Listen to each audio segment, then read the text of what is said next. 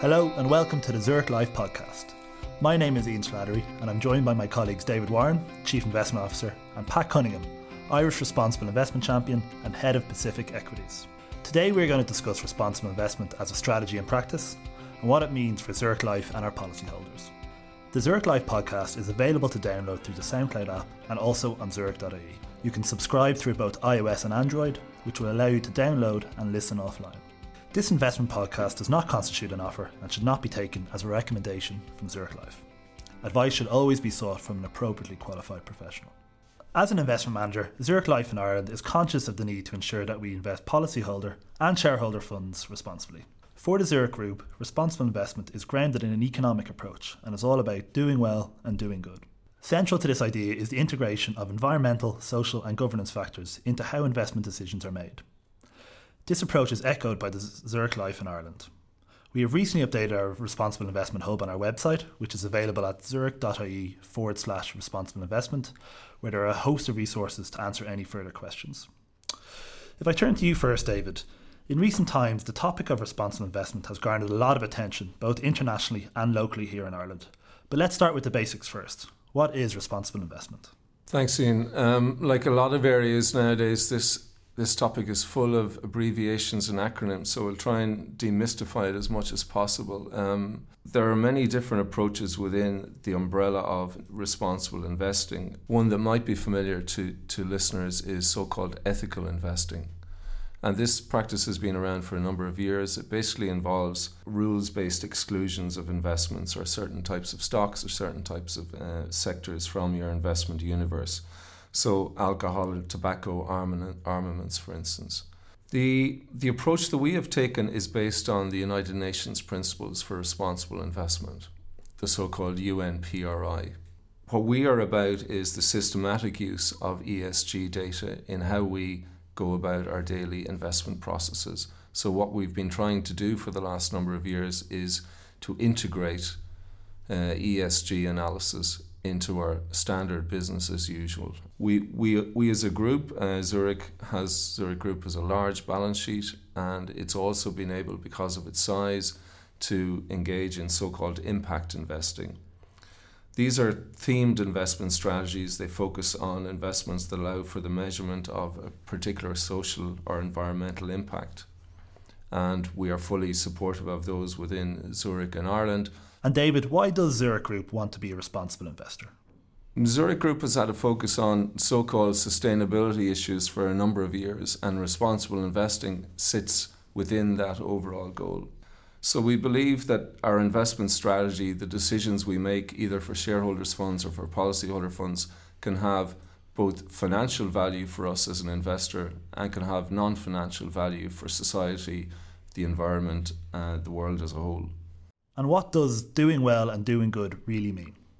So doing well, I guess, as an investor, we're always looking to do well. That's to produce, uh, you know, sustainable long-term uh, value for our shareholder and for our customers who are you know policyholders in in, a, in our unit linked funds.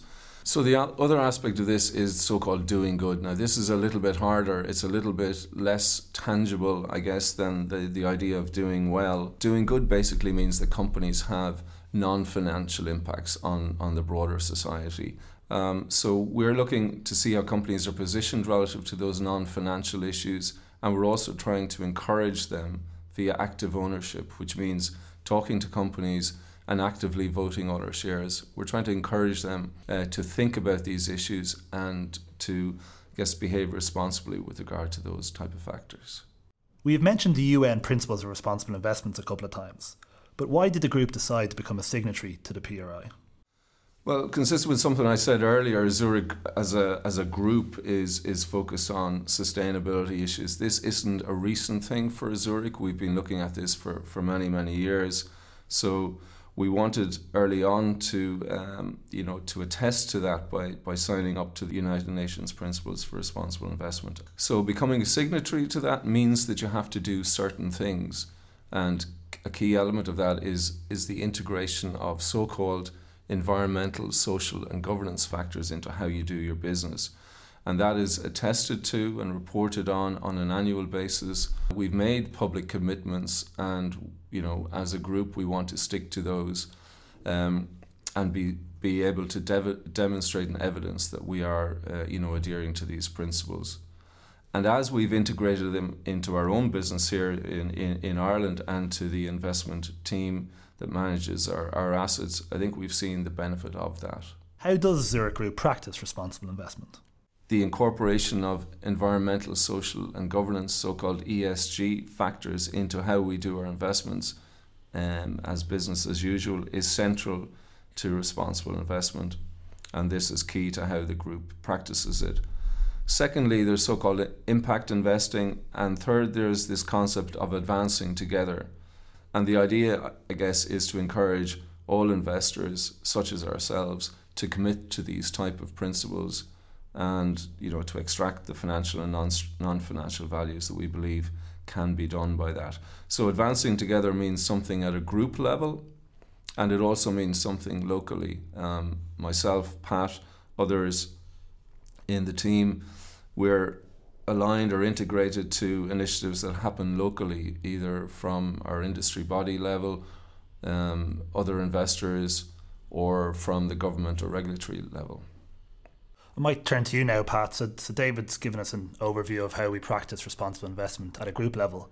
And you, of course, are the, the local responsible investment champion here in the Irish team.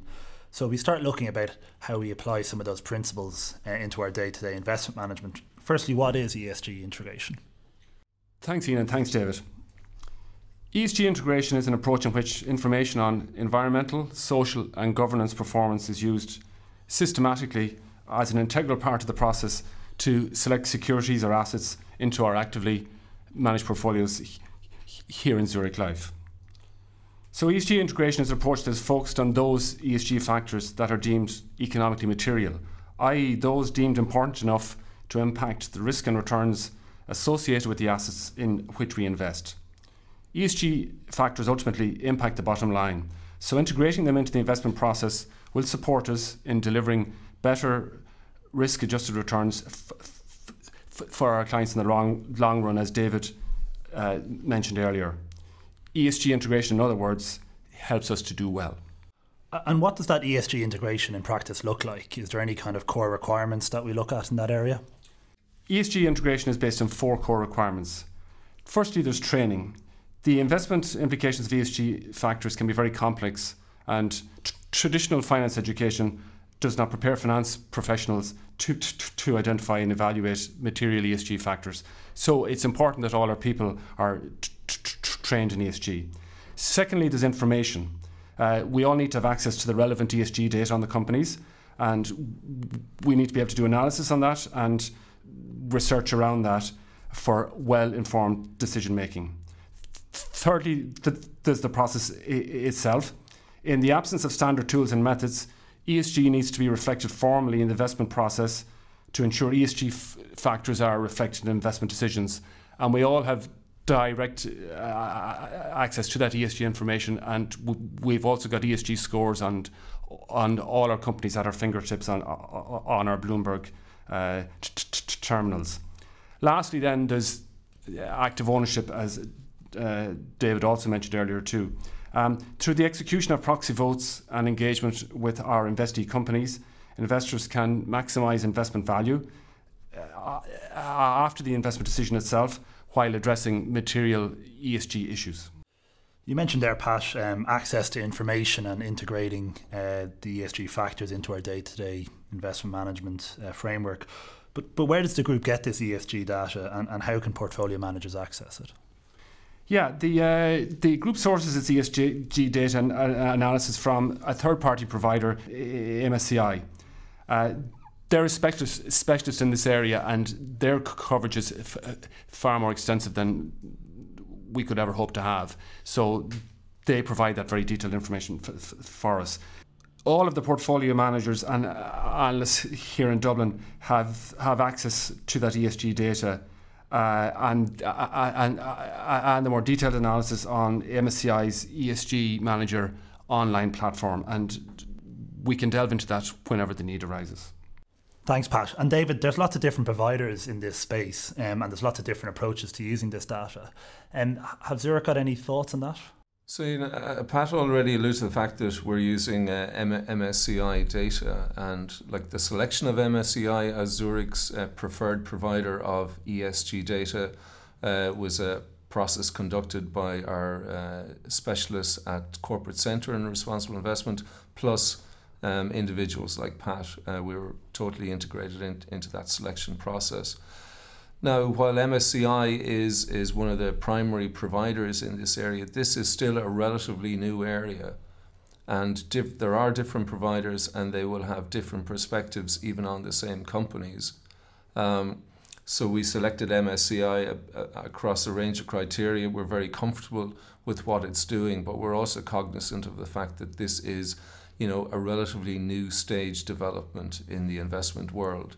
Um, so we bring our healthy dose of analysis, uh, questioning, even skepticism at times to this. But we're cognizant of the need to have this information, of the value of it, but also the fact that it's um, it's in its early stages of development.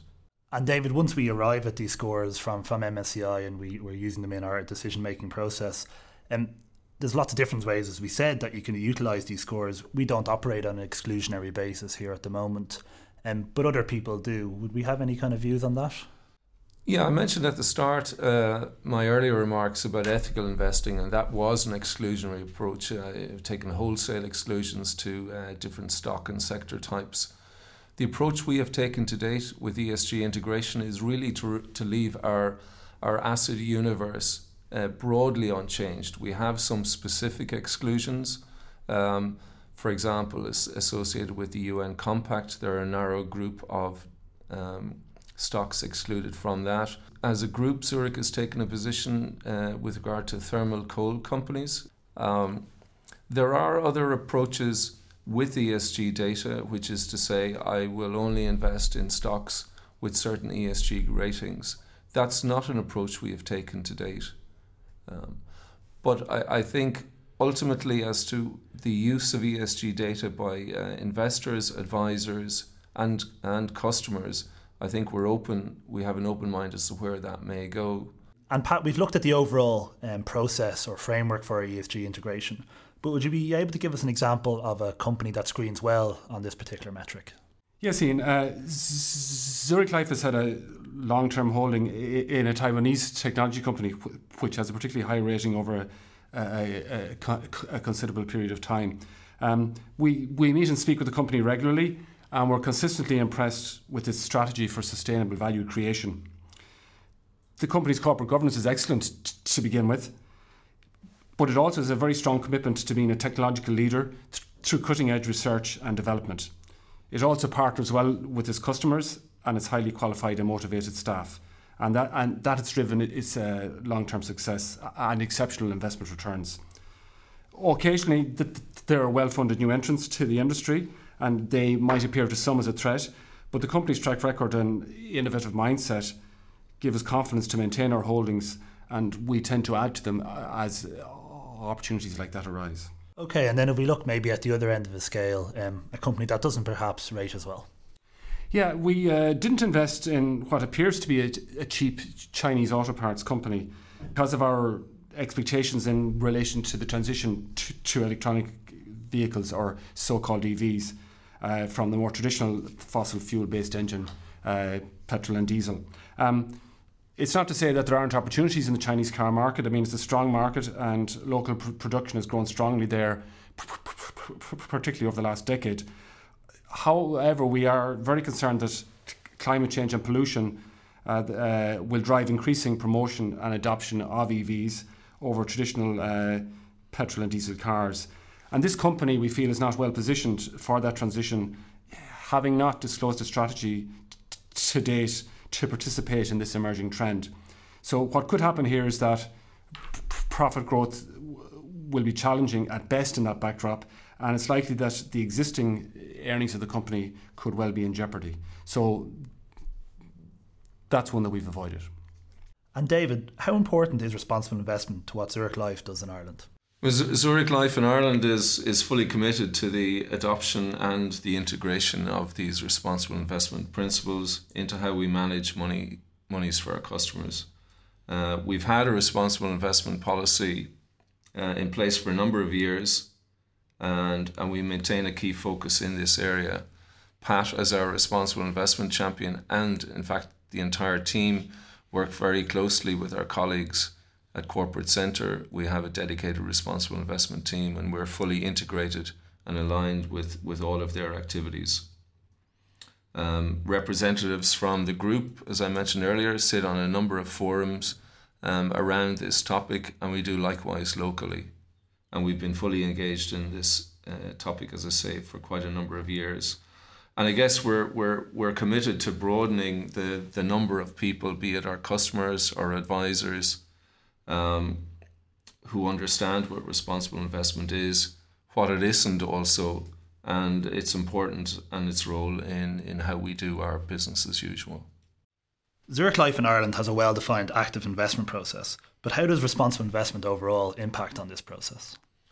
Well, as an active investment manager, we're always trying to refine and enhance our process. In fact, responsible investment principles fit neatly into uh, the way we approach the world. We've been working away on these principles quietly, I guess, for the last number of years, integrating it into our uh, standard business as usual approach. Um, we think, as we alluded to earlier, it can help deliver additional insights. We're certainly part of the answer to issues which are being increasingly requested of companies good corporate governance, sustainable approaches to their business models, and also aligning themselves with the broader goals of society.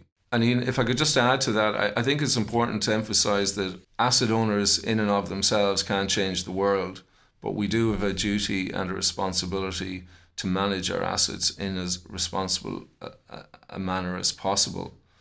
We're certainly part of the answer to issues which are being increasingly requested of companies good corporate governance, sustainable approaches to their business models, and also aligning themselves with the broader goals of society, be it openness and inclusive workforces, transparency in general, or helping to address concerns about the climate or resource utilization, resource depletion.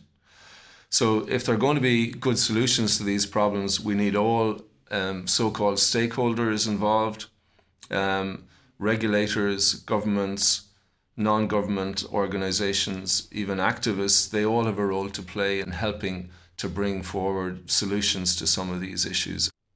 And that brings us to the end of our podcast. Thank you, David and Pat, for your inputs, and thank you, our listeners, for your time today. Further information on our responsible investment strategies is available on our website at zurich.ie forward slash responsible investment. Past performance is not a reliable guide to future performance. Benefits may be affected by changes in currency exchange rates. The value of your investment may go down as well as up. If you invest in these funds, you may lose some or all of the money you invest. Zurich Life Assurance plc is regulated by the Central Bank of Ireland.